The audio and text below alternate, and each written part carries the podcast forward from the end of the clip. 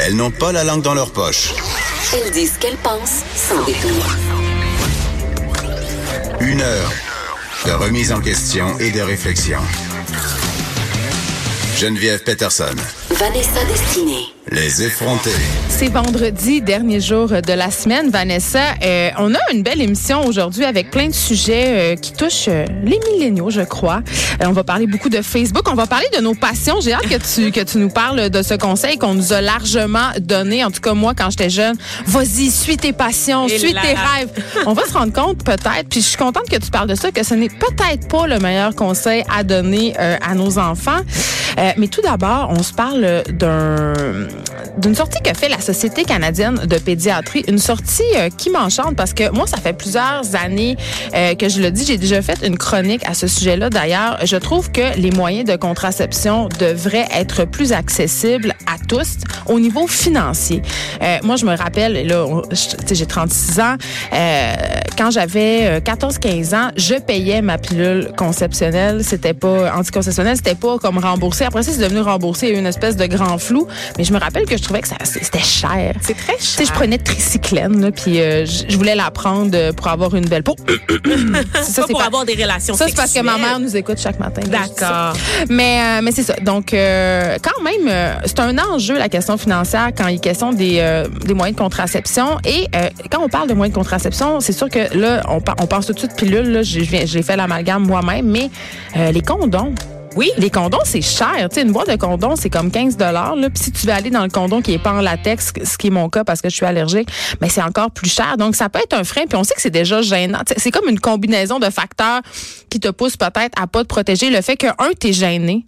OK, là, il faut que je dise, moi, là, moi, j'ai je vais avoir 37 ans le 16 juin et je suis encore gênée. Impossible. Je te jure, d'aller acheter des condoms à la pharmacie. L'autre fois, j'étais tellement gênée, j'étais allée acheter des condoms et du lubrifiant en même temps. Puis j'étais là, oh mon Dieu, j'ai l'air d'une grosse cochonne. Mais non.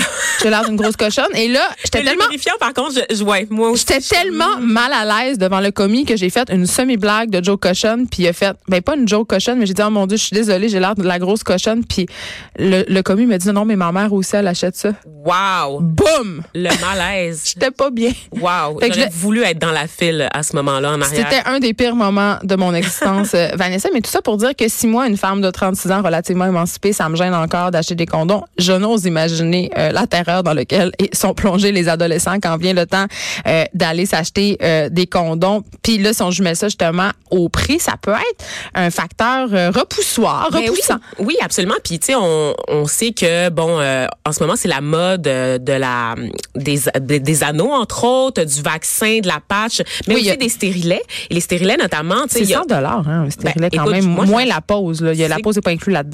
Moi, j'ai des assurances. J'ai acheté un stérilet le mois dernier. Ça m'a coûté 76 dollars. Donc, c'était couvert par mon régime et j'ai quand même dû débourser 76 dollars euh, à la pharmacie. Et je vais aussi devoir payer pour la pause du stérilet. Donc, c'est beaucoup d'argent. Et c'est pas tous les enfants, évidemment, ou les ados plutôt, qui sont à l'aise de parler de sexualité avec leurs parents. Ça peut être très gênant. Puis, quand on est couvert par le régime, souvent en bas de 25 ans, on est pris en charge par le régime parental. Oui, puis on les assurances que... des parents.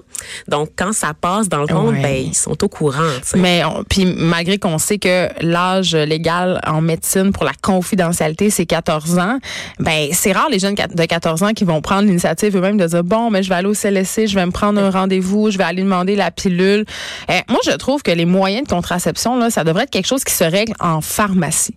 Euh, tous les moyens de contraception confondus. On, on, parle euh, beaucoup ces temps-ci de donner plus de pouvoir. On en a donné plus aux infirmières. Il y a les super infirmières aussi, mais les pharmaciens aussi, maintenant, ont le droit de poser des gestes supplémentaires, euh, peuvent offrir certains vaccins, poser certains diagnostics aussi. Pourquoi ne pas étendre la contraception? Peut-être pas un stérilet, parce que, bon, évidemment, la pause, mais pour le prescrire du moins. sais, pour faciliter ce côté-là de pouvoir, justement, se dire, ben je vais passer à la pharmacie près de chez moi, je vais demander de la contraception, je vais en obtenir parce que c'est souvent un chemin de croix aller chez le médecin. Vanessa, d'ailleurs, tu peux en témoigner. Oui, je reviens, j'ai reçu un diagnostic. En fait, j'ai une sinusite, donc je suis malade depuis ah, deux tu nous parles pas de ton stérilet. Là? Non, je ne parle pas de, du stérilet. Je veux enchaîner là-dessus. Donc, on va pas, on n'a pas toujours le réflexe d'aller chez le médecin. Tu le disais tout à l'heure. Moi-même, je suis une femme de 29 ans, puis j'ai tendance à repousser mes mes visites chez le médecin. Donc, j'ose même pas imaginer ce qui se passe dans la tête d'un jeune Pourquoi? de 16 Parce que c'est compliqué, parce que t'as pas de rendez-vous, parce que tu veux pas manquer le travail? Ben, souvent, tu veux une combinaison de tous ces facteurs-là. Je te dirais, Geneviève, souvent, tu veux pas euh, engorger le système. Tu sais, par exemple, t'es malade. La contraception, c'est une affaire. Hey, prendre un rendez-vous avec ton médecin de famille juste pour aller chercher ton renouvellement de prescription de pilules ou pour aller, euh, comme j'ai été hier, pour un rhume, des petites visites comme ça occasionnelles au médecin de famille pour quelque chose que tu sais qui est pas pressant, qui met pas ta vie en danger ou qui met pas la santé des autres en danger. Mais c'est lourd. À Montréal puis dans d'autres régions, évidemment, existent des cliniques qui se consacrent entièrement à la contraception, mais c'est impossible d'avoir un rendez-vous. Les délais d'attente sont très, très longs. Et on sait que quand il est question de relations sexuelles, attendre, c'est pas nécessairement ton premier choix. Souvent, t'es bourré d'hormones, t'as 15, 16 ans, tu penses pas mal juste à ça. J'allais dire yank, mais c'est ça, tu penses yank à ça.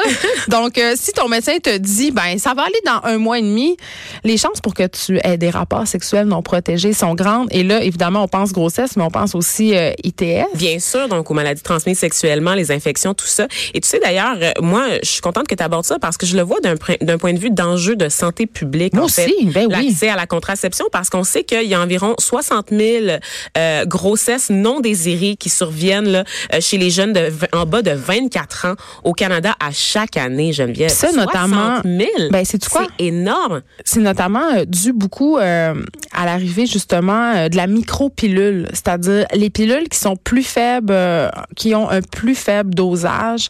Donc, si tu la prends pas vraiment à la même heure ou si tu en sautes une, les, les, répercussions sont beaucoup, les risques que tu tombes enceinte sont beaucoup plus grands qu'avec les pilules de première génération. Fait que c'est pas le seul facteur explicatif de cette statistique-là, mais euh, l'arrivée de la micropilule a beaucoup euh, a changé un petit peu la donne à ce niveau-là, malheureusement. Et on sait aussi qu'il y a 25 en fait, plus que 25 des jeunes là, qui souhaitent pas avoir d'enfants. on devine qu'ils sont plus nombreux que ce 25 %-là quand Quelle même. Quelle bonne nouvelle. Quelle bonne nouvelle. N'utilise pas, en fait, de contraception pour limiter les chances de tomber enceinte parce qu'ils n'ont pas accès. Le coût, c'est évidemment le facteur principal, comme on le disait, parce que un 10-15 dollars de condom ou un des fois voir genre 25 dollars pour la pilule par mois, c'est énorme quand on est un adolescent, n'est-ce pas? On n'a pas les sous pour payer. C'est plus que ton, ton allocation de ben semaine oui, quand ben tu un, un, petit garçon, une petite fille de, de 13, 14, 15 ans. On met ça de l'avant et honnêtement, je dois dire que je suis d'accord, Geneviève. Là, Moi aussi, je trouve que ça serait une excellente ouais, initiative. Ouais. C'est la Société canadienne de pédiatrie qui euh, qui est allée de cette sortie-là et on voit ça de bon oeil ici aux effrontés. Une bonne chose qui sort d'Ottawa, mais c'est pas toujours le cas, Geneviève, quand il est question de produits de contraceptifs ou de trucs relatifs à la santé des femmes? Non,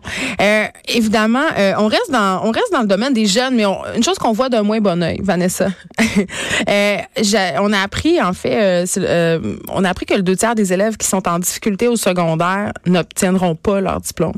Oh. Et là, quand je parle d'élèves en difficulté, je parle d'élèves qui sont handicapés, en difficulté euh, d'adaptation, euh, qui n'auront pas les ressources pour justement finir ça en beauté et on sait que le diplôme d'études secondaires, tu sais, on nous a tellement martelé ça que c'était important pour aller sur le marché du travail, mais j'ai envie de dire que c'est même plus vrai là, c'est même plus un diplôme d'études secondaires. Maintenant, tu sais, je dis que le bac c'est le nouveau diplôme d'études secondaires. Les gens sont surdiplômés. Mais même là, tout le monde a un bac, fait qu'il faut aller à la maîtrise, mais pas ouais. trop de maîtrise parce que sinon tu es surqualifié pour la majorité des emplois qui sont disponibles sur le marché du travail et tu seras jamais payé à la valeur de ton diplôme. T'sais. Mais, mais c'est quand même assez révoltant. Et là, au ministère de l'Éducation, on dit que le DES c'est vraiment le nerf de la guerre.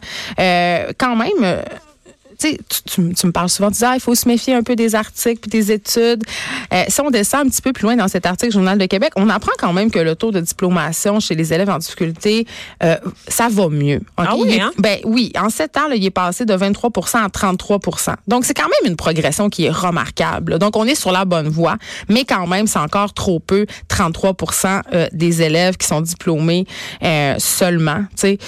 Et euh, donc voilà, j'avais envie de, parler de ça. On, on, on dirait qu'on tape vraiment sur le clou de l'éducation, mais en même temps, j'ai envie de taper sur ce clou-là euh, abondamment parce que c'est important, c'est le futur, c'est nos enfants.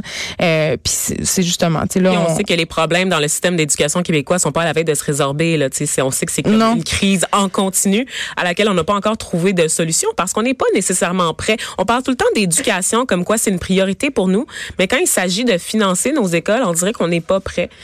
Il y a comme quelque chose qui bloque. Tu sais. Oui, euh, un truc dont j'ai oublié de parler, Vanessa, on s'est dit qu'on allait parler de ça. On a vu passer ça toute la semaine, puis on manquait de temps pour en parler. Euh, le gouvernement fédéral qui veut rendre, ça, ça, avait un lien avec notre premier sujet, mais j'avais tellement envie de parler du deux tiers d'étudiants non diplômés que je suis allée un peu vite. Euh, le gouvernement fédéral qui voudrait fournir des produits d'hygiène féminine à ses fonctionnaires. Oh! À ses fonctionnaires? Ben oui. Aux Canadiennes, à ses fonctionnaires. Ben, je suis ah. contente que tu aies cette réaction-là ah. parce que ça a été la mienne. je, trouve ça un peu bizarre. Euh. C'est un peu bizarre. Mais en même temps, euh, tu sais, on en discute souvent justement des produits d'hygiène féminine. Ici, euh, ça coûte un petit peu cher. C'est un frais mensuel. Pourquoi pas de faire un crédit d'impôt pour toutes les femmes? Oui, parce qu'on sait que toutes les femmes. On sait que Ottawa avait décidé d'enlever la taxe, en fait, les taxes de vente sur les produits d'hygiène féminine. Donc, quand vous achetez des tampons, des serviettes sanitaires, vous payez pas la, la TPS. Ouais. Oui, c'est ça dessus. Donc, euh, quand même, il y a une petite économie. Ça a été la fin de la fameuse taxe rose, justement. Oui, exactement. Puis euh, on pense encore que c'est un peu euh, une légende urbaine, mais tu sais, la taxe rose, il y a beaucoup de personnes qui ne savent pas que c'est terminé. Le gouvernement a mis fin à ça. Mm-hmm. Mais, en même temps, on le sait, tous les produits, les produits d'hygiène féminine sont plus chers à la pharmacie. Les rasoirs pour femmes sont plus chers. Tout ce qui est pour femmes, mais qui, vendent aussi pour les gars, sont plus chers. Je je sais pas pourquoi. C'est comme ça. Mais je sais que des gens vont dire, ben là, c'est pas juste. Euh, nous, les gars, on achète des condoms. Ben dans les faits, ben les c'est pas supposé d'être juste les gars qui achètent les condoms. Exactement. Et dans les faits, il y a une grosse responsabilité qu'on appelle la charge sexuelle, Geneviève, qui fait en sorte que bon, une autre affaire. une autre affaire qui fait en sorte que la plupart des femmes, en fait, sont responsables de la contraception dans leur couple. Donc, on s'en. Ah, moi, j'ai fait le dire, j'achète pas les condoms. T'achètes pas les condoms? Non, ça me gêne trop. Depuis mon expérience à la caisse du Pharmaprix, Vanessa, j'ai un, un chouf de de, de d'un choc post-traumatique. Non, mais je comprends. Mais le lubrifiant, j'avoue que c'est gênant. Je sais pas pourquoi. On dirait que soit l'air d'une ménopausée, soit d'une ultra cochonne. Oui, c'est ça. Tu regardes le commis puis t'as le goût de dire, je suis pas une vieille sèche, promis. Est-ce que tu vient vraiment dire ça? je trouve que ça conclut bien ce segment-là. On s'arrête un petit peu. Il y a Thomas Levac après la pause qui jouait à nous pour la chronique de Vanessa parce que vos sujets se rejoignent un peu. Oh là là! Les effrontés. De 9 à